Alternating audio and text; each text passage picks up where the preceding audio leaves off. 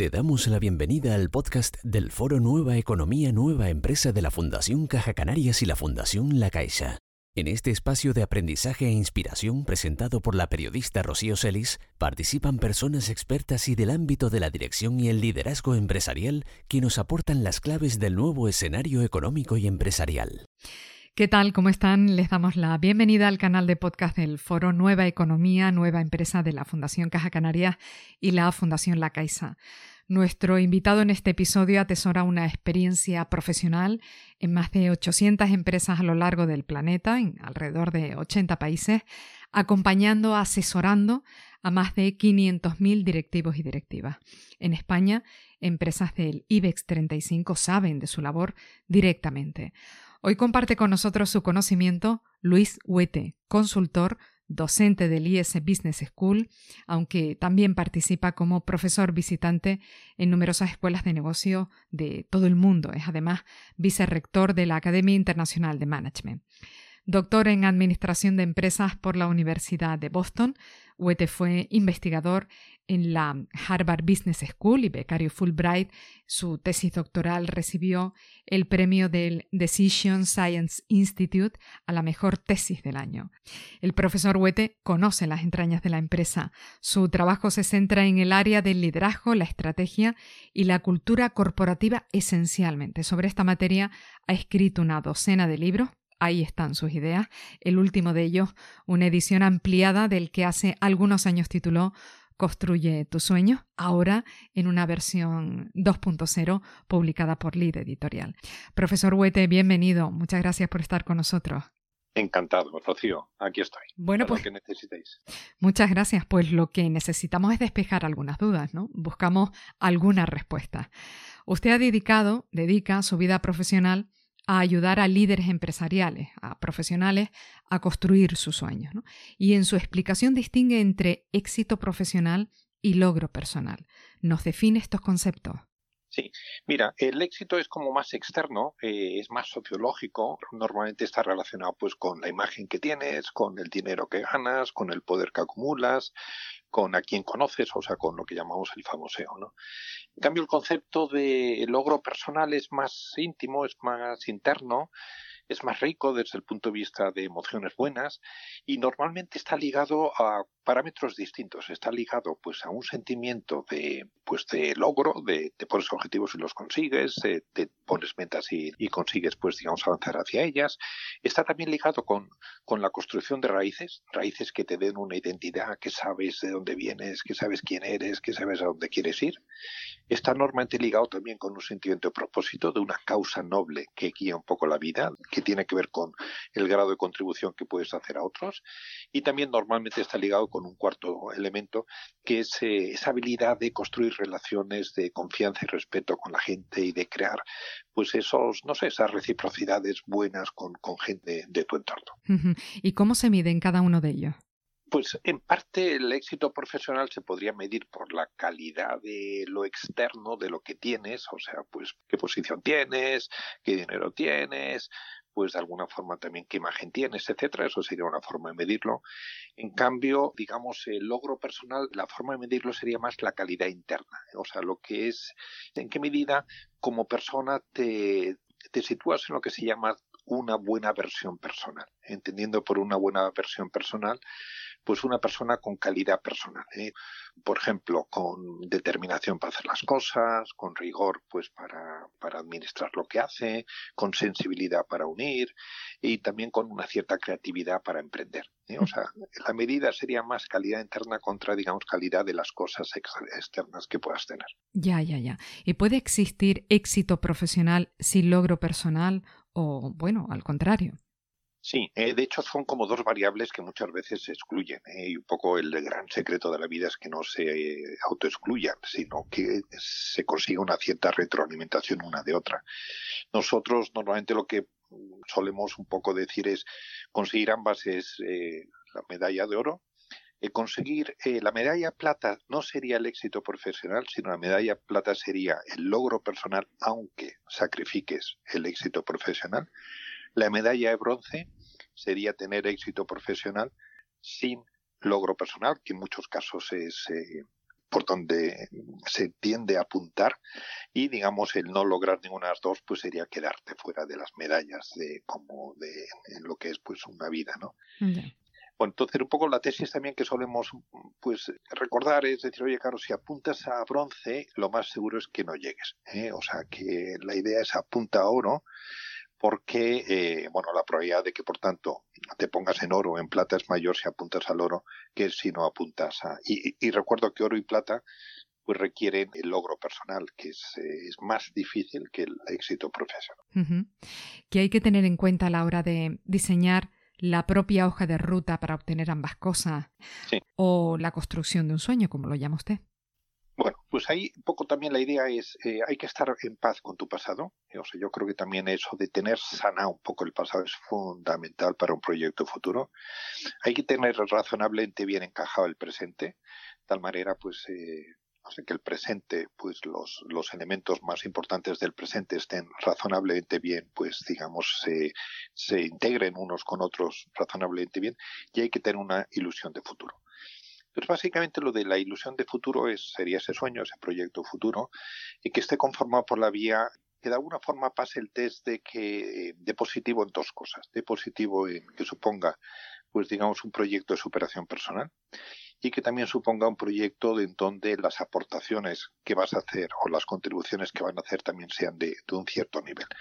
Estos son, digamos, algunos de los elementos básicos que te permiten, pues, digamos, esa ruta personal. Bueno, le escuchamos decir cosas de sentido común, ¿no? Es así, ¿eh? o sea, yo lo que me encontré en muchos casos con toda la literatura de autores, pues no sé, punteros pues no sé, norteamericanos o de otros países, es que al final dicen cosas que son muy, al final es que existe una parte del conocimiento que llamamos sabiduría, que es como ese destilado de lo mejor que los humanos pues hemos aprendido consciente o inconscientemente, que en muchos casos es parte del sentido común. Pero fíjate qué interesante porque ese conocimiento de sabiduría que llamamos ese conocimiento de alta calidad o extraído de lo mejor, pues que se ha ido aprendiendo a lo largo de los siglos, es, ese conocimiento es el que da sabor a la vida, por eso se llama sabiduría. ¿eh? Y efectivamente, o sea, llámalo sentido común, llámalo sabiduría siempre, pero eh, mi gran sorpresa ha sido que he visto que cuando he leído estos autores o cuando he trabajado, pues digamos, en estas líneas te encuentras esas ideas que en muchos casos son de siempre, ¿no? Profesor Huete, un buen sueño puede llegar a convertirse en una pesadilla. Sí, totalmente. ¿Y ¿eh? eso de qué depende? Hay, un juego que es eh, percepciones contra expectativas, cuando uno se pone expectativas muy altas y cuando sus percepciones, eh, digamos, hay un gap entre ambas grande, eso se puede convertir en una frustración y por tanto en una cierta pesadilla, ¿no? Entonces, básicamente yo creo que también el error a veces de que un sueño se convierta en una pesadilla es que ponga demasiada incidencia o demasiada importancia en todo lo que son los factores externos de éxito si el proyecto está más ligado al logro personal, está más ligado a calidad humana, está más ligado a lo que es, pues no sé, mejor cabeza, mejor corazón, eh, mejor voluntad, normalmente es muy improbable que eso acabe en pesadilla. ¿Eh? porque salgan o no salgan las cosas, pues el impacto que eso tiene, lo que se llama la huella neuronal que dejan las personas es muy sano y en muchos casos pues ayuda a que esa persona pues sea capaz de, gestionar muy bien ese mundo de frustraciones o ese mundo pues a veces de decepciones que pues la vida te trae, ¿no?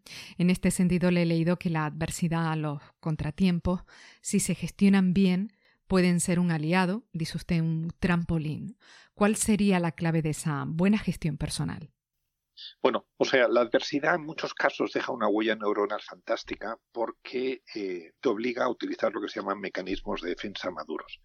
Y un mecanismo de defensa maduro es un mecanismo que te permite disociar la presión de fuera, o sea, el fracaso o la adversidad de lo que es la respuesta somática, pero te deja una huella desde el punto de vista de hábitos mentales muy buena. ¿eh? Entonces, por ejemplo, mecanismos de defensa maduros, pues son, por ejemplo, esa habilidad de trocear el problema en sus partes ¿eh? y de aquella parte que puedas pues tratar de alguna forma trabajarla y aquellas otras partes que no están bajo tu control pues a lo mejor digamos no darle eh, pues ya se hace como más pequeño esa adversidad no otro mecanismo de defensa maduro lógicamente es el sentido del humor. Eh, otro mecanismo de defensa maduro es saber descansar y tener un ocio sano Otro mecanismo de defensa maduro es también un cierto ascetismo, entendido por ascetismo el ver esa dificultad como una palanca de, mejora personal, como una palanca, pues de alguna forma de ser capaz de darle un sentido engrandecedor a lo que te ha pasado o de ver lo que eso al final tendrá un cierto sentido y que lo entenderás. Cuando se utilizan mecanismos de defensa maduros con adversidades sale una persona nueva, sale una persona, pues digamos, de más calidad. Ya, ya, ya. ¿Y cómo se traslada esto al ámbito de la empresa, la gestión propiamente empresarial? Sí, yo también una parte importante de lo que me gustaría poder contribuir es a ayudar a que los directivos sepan ser unos buenos terapeutas de sus organizaciones. Entendiendo por terapeutas gente que son capaces de diagnosticar dónde hay pues digamos, disfuncionalidades en el funcionamiento de una empresa y que sepan en cierta forma pues eh, curar esas disfuncionalidades. Una empresa no deja de ser un ser vivo y como ser vivo, pues nos pasa a ti y a mí, que en muchos casos pues eh, tienes disfuncionalidades, tienes fiebres, tienes que te duele pues algún eh, organismo, que no te funciona bien algún organismo. Pues que vivir es en gran parte hacer frente a lo que son procesos de desintegración o procesos, pues procesos inflamatorios que te generan molestias, que te generan enfermedades y si son, digamos, problemas graves, pues generan también pues la, la muerte de ese ser vivo. Pues las empresas 100% exactamente igual. ¿eh? O sea, constantemente las empresas tienen síntomas de cosas que no funcionan bien y que si no se atajan, pues acaban generando problemas mayores. Y ahí está, pues digamos, todo lo que es nuestro intento de darle herramientas a los directivos para que hagan de terapeutas, para que sepan crear empresas que sean seres vivos sanos y como sanos con capacidad de crecer, de renovarse, de atraer talento, de desarrollar talento, etcétera. En estos tiempos tan complejos, tan convulsos como los que estamos viviendo, ¿Cómo le parece que hay que liderar una empresa? ¿Qué capacidades destacaría justo en estos momentos?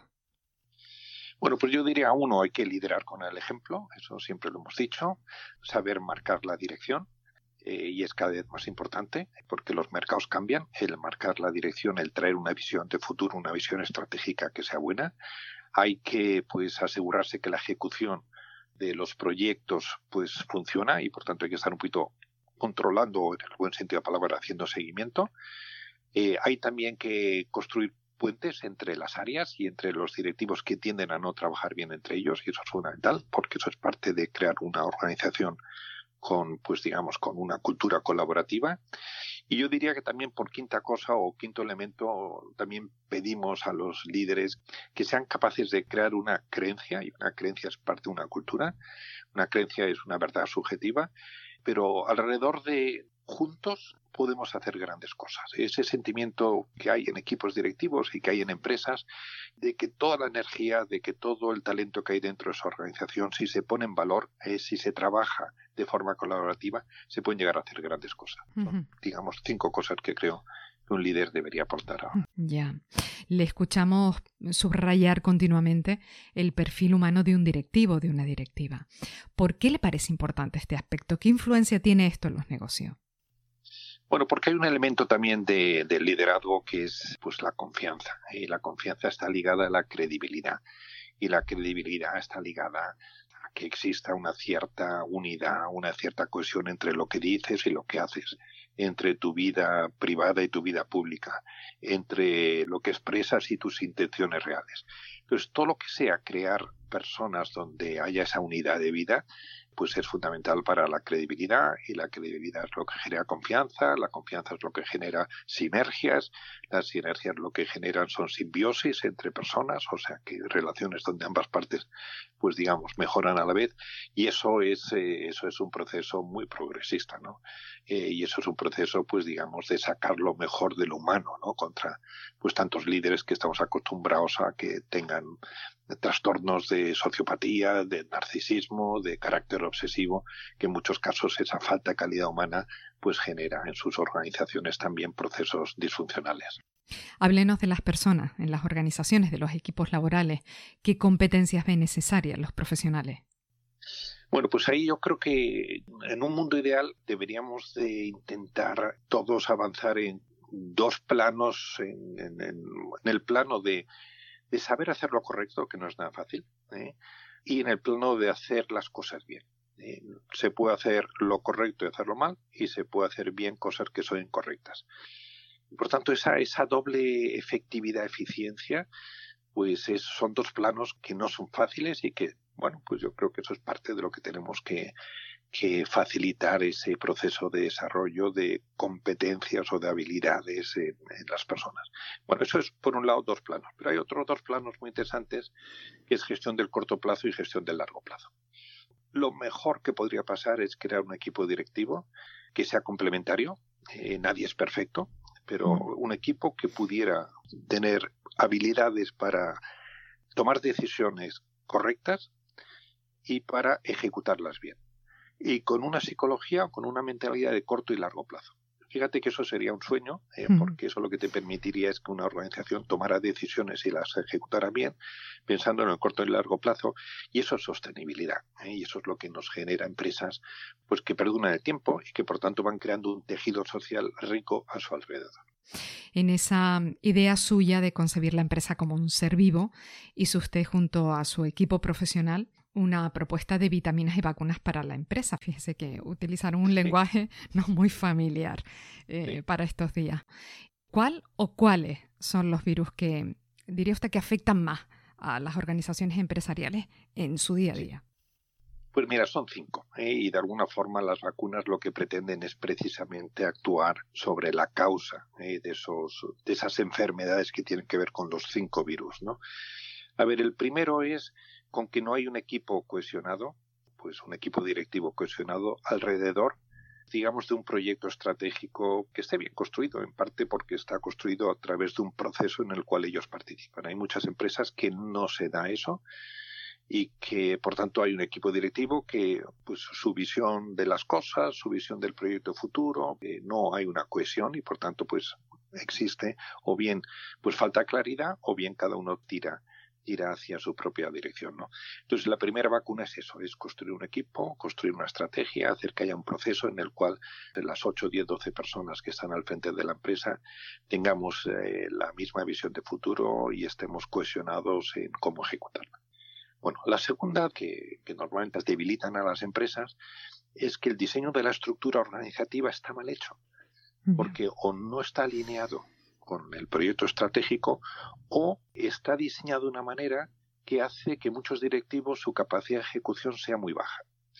Con lo cual también genera pues el que los proyectos se implementan mal, con que hay pues digamos más conflictos internos de los que tendría que haber, de que hay de alguna forma también pues guerras de poder, en fin, segundo virus es el mal diseño de la estructura organizativa y por tanto la segunda vacuna es trabajar con el equipo directivo precisamente en eh, hacer un rediseño de la estructura organizativa que permita, por un lado, que esté alineada con la estrategia y por otro lado, que permita también ejecutar. Bueno, tercero, y voy rápido, tercer virus de las empresas es que hay poca transversalidad entendiendo por transversalidad el que desde las áreas se toman decisiones que son eficientes para ese área, pero no están pensando en el bien común, en el bien del resto de las áreas. Entonces, por tanto, la tercera vacuna es trabajar en todo lo que son procesos colaborativos, en hacer que exista, pues digamos, esa capacidad de tomar decisiones eh, pensando en el todo. Bueno, cuarto virus está en lo que se llaman los sistemas de refuerzo de la conducta. O sea, que se premia, que se castiga, que se aplaude, qué es lo que se le pone mala cara. Todo eso también, en muchos casos, que eso, pues al final, para concretar, tiene que ver con cultura empresa y tiene que ver con sistemas de remuneración, entre otras cosas, pues es también en muchos casos es disfuncional. En muchos casos no está alineado con la estrategia. Y por tanto, el cuarto tema es trabajar en esas áreas. Y el quinto y último punto suele ser la calidad del liderazgo que se ejerce en la organización.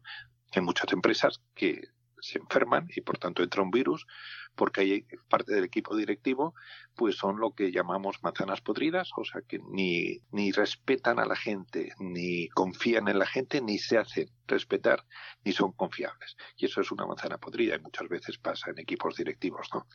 O que exista en el equipo directivo también lo que llamamos leña seca. Leña seca es gente que no aporta mucho, ¿eh? que ya está un poco pues pasado, pues no tiene los conocimientos o las competencias necesarias para ese momento histórico de la empresa. Bien, pues esa sería también la quinta de las vacunas, trabajar en que exista ese equipo eh, directivo con unos niveles de liderazgo pues buenos. Estas serían sus recomendaciones para que una empresa se mantenga en forma.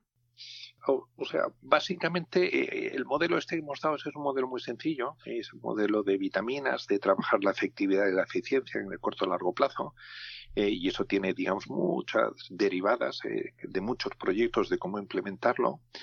Y después yo también he visto que utilizando el modelo este de las eh, vacunas, de, mm. oye, vengamos a trabajar con lo que es el proyecto estratégico, la estructura, eh, la transversalidad, eh, los mecanismos de refuerzo de conductas y la calidad del liderazgo, se pueden crear procesos que son muy sanativos, que son de alguna forma también, pues digamos, muy de revitalizar y que te permita pues que la empresa pues tenga un crecimiento mejor o tenga también una rentabilidad mejor o que exista esa capacidad un poco de regenerarse y de innovar pues que le permita seguir siendo relevante en los mercados. Pues lo dejamos aquí, profesor Huete. Le agradecemos mucho estos minutos que nos ha dedicado este ratito. Muy amable, gracias. Encantado. Hasta pronto. Muchas gracias por escuchar los podcasts del Foro Nueva Economía Nueva Empresa de la Fundación Caja Canarias y la Fundación La Caixa. Un espacio de aprendizaje para ayudar a las personas y a las organizaciones a dar respuesta ante los desafíos de adaptación al nuevo escenario económico y empresarial que se viene definiendo. Te esperamos en nuestro próximo episodio de Podcast Foroe.